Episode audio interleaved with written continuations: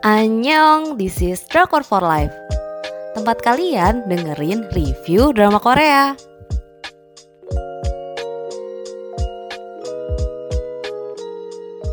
Review drama Korea Bad and Crazy. Tentang sosokkah hanya alter ego ataukah kepribadian ganda?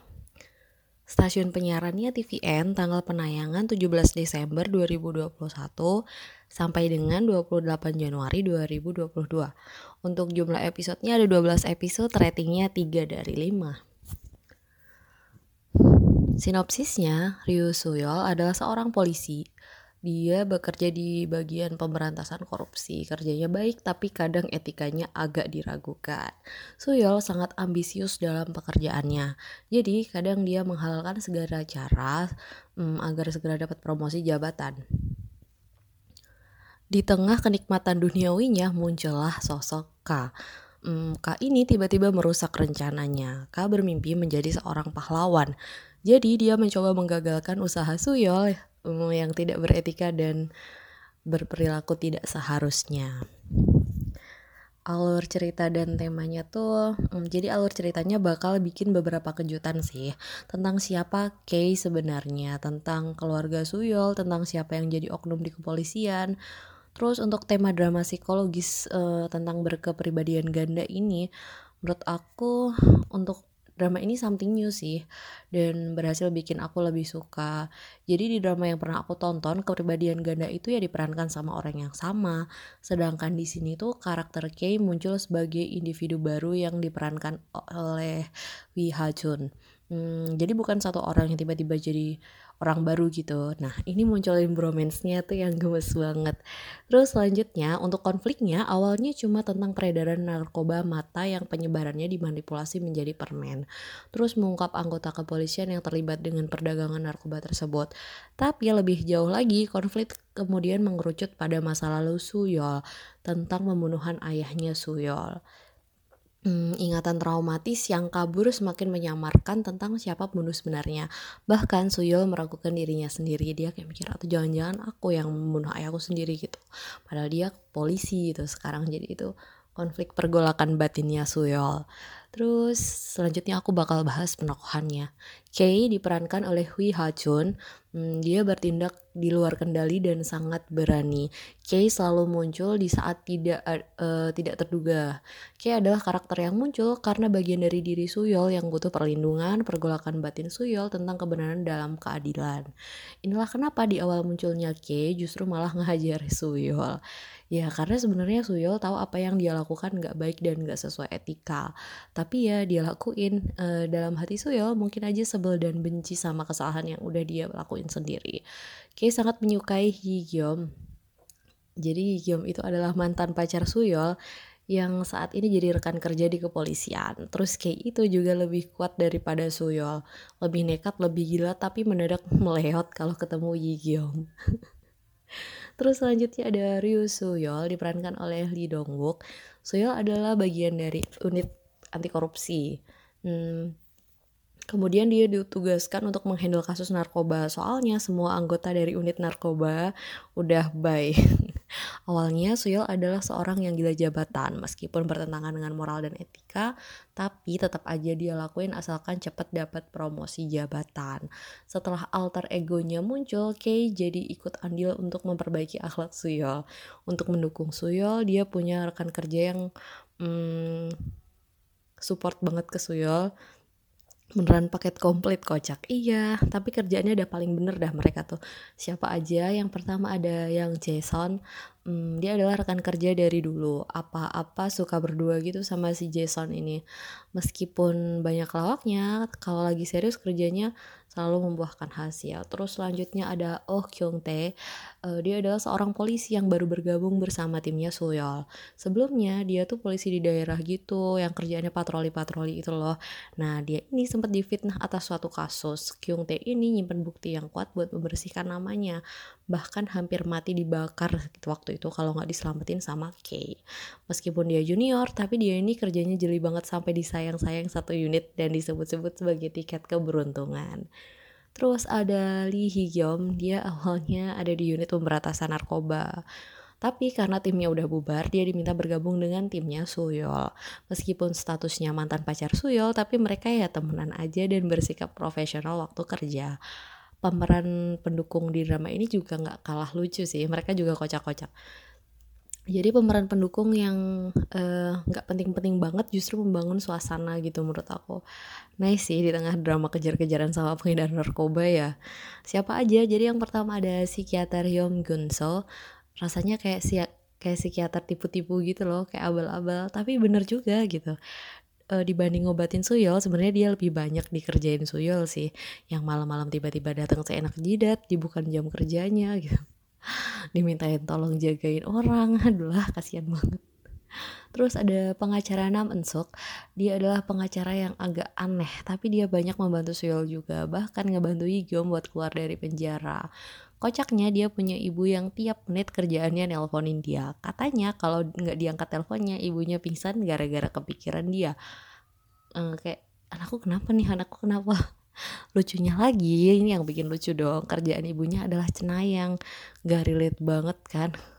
Kayak sampai ngakak sampai bego kenapa nggak diterawang aja ibu anaknya? Kenapa harus nelpon dan bikin kerjaan yang nggak bener? Gitu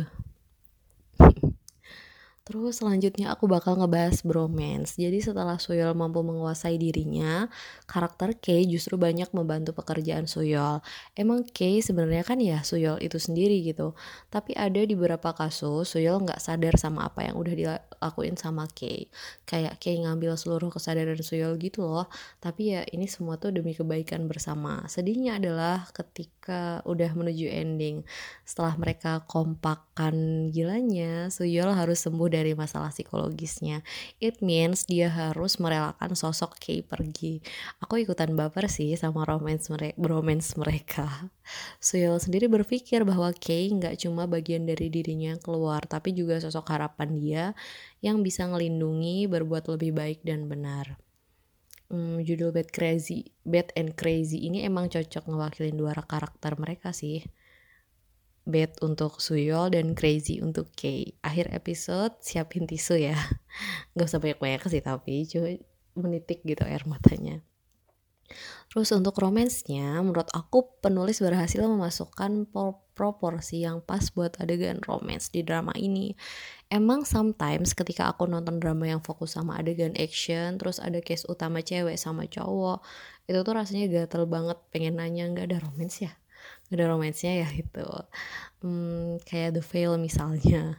Nah drama ini tuh ngasih cuma dikit banget tapi entah kenapa pas gitu. Jadi diceritakan kalau Suyol emang udah putus sama Yigyeop tapi hubungan mereka balik lagi jadi temen tanpa ada canggung-canggungan. Kan seru ya. Tapi ada juga scene-scenes yang bikin baper dan tidak terduga Terus sebenarnya yang bikin aku penasaran adalah tentang karakter Kay. Hanyakah dia alter ego ataukah emang kepribadian ganda? Ini masih jadi perdebatan sih di aku kayak belum ketemu gitu. Jadi berapa sesi dengan psikolog Sableng ya yang dia bilang bahwa Kay adalah alter ego dari Suyol, tapi beberapa kejadian merujuk lebih dari alter ego bahkan mengarah pada kepribadian ganda. Jadi bakal aku bahas dulu eh, satu-satu ya, apa itu alter ego, apa itu kepribadian ganda. Nah, jadi alter ego adalah sebuah identitas pada diri kita yang bisa kita munculkan secara sadar. Biasanya, alter ego memiliki karakter yang bersifat e, gambaran ideal atau harapan suatu individu yang nggak bisa dia realisasikan. Nah, dalam kasusnya Suyol emang masuk banget dong. Suyol ini yang akhlakless itu akhirnya muncul karakter K yang pengen jadi pahlawan pembela kebenaran. Apalagi mengingat masa lalu Suyol, karakter K adalah sosok yang kuat dan mampu menyelamatkannya. Terus tentang kepribadian ganda adalah kondisi seseorang yang memiliki banyak kepribadian dalam dirinya. Biasanya lebih dari satu sih. Tiap kepribadian hidup secara terpisah bahkan memiliki nama sendiri. Saat suatu kepribadian menguasai, maka kepribadian lain tidak tahu dan bahkan kepribadian aslinya nggak mengingat apa yang terjadi sama dirinya. Nah, untuk kasus Suyol juga simpang siur nih, berapa kali dia nggak ingat sama apa yang terjadi. Tapi beberapa kasus dia ingat, dia ngerasanya mimpi gitu loh. Bahkan ngerasa kalau Kay adalah orang lain.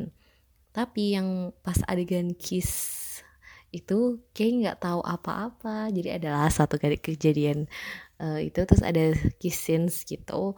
Nah itu sih kayak nggak tahu apa-apa.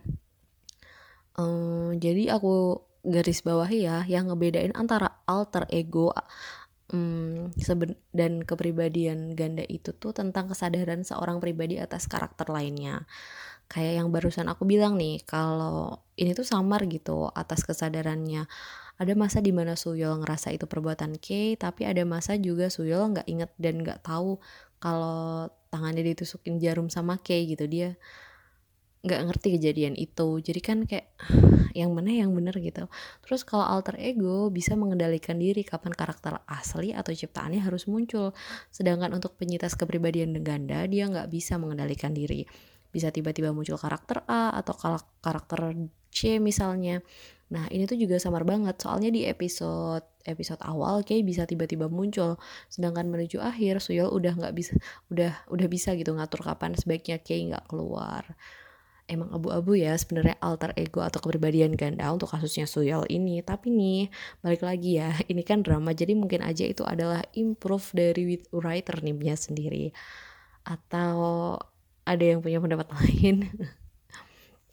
Terus selanjutnya aku bakal bahas jadi ada di akhir ada kasus yang berkaitan sama masa lalu Suyol. Jadi ada kasus yang mm, berhubungan dengan manipulasi pikiran. Ini serem sih dia manipulasi pikiran anak-anak yang belum banyak tahu tentang dunia Terus masalahnya tujuan manipulasi pikiran ini tuh fatal banget bukannya apa-apa. Endingnya tuh membunuh. Gila banget gak sih? Konsepnya dengan membunuh kita membantu menghilangkan penderitaannya. Aduh serem banget. Pelakunya bisa aja mendapatkan yang dia mau tanpa repot-repot ngelakuin. Bahaya banget sih emang teknik manipulasi pikiran ini. Kayaknya itu bagus ketika dilakukan untuk hal yang tepat gitu kan in the end semuanya berbahagia tapi juga agak tumpah air mata sih hilangnya karakter Kay menyisakan banyak kesedihan bagi Suyol emang kayak adalah karakter yang diharapkan muncul buat dia gitu jadi pastinya dia seneng banget atas karakter Kay tapi pokoknya semua happy ending ya tentang keluarga Suyol, rekan kerjanya, bahkan pribadi Suyol. Jadi itu tadi review drama Korea Bad and Crazy. Terima kasih sudah mendengarkan. Buat kalian yang pengen dapat daily update, kalian bisa cek di Instagram kami @drakorfolive_.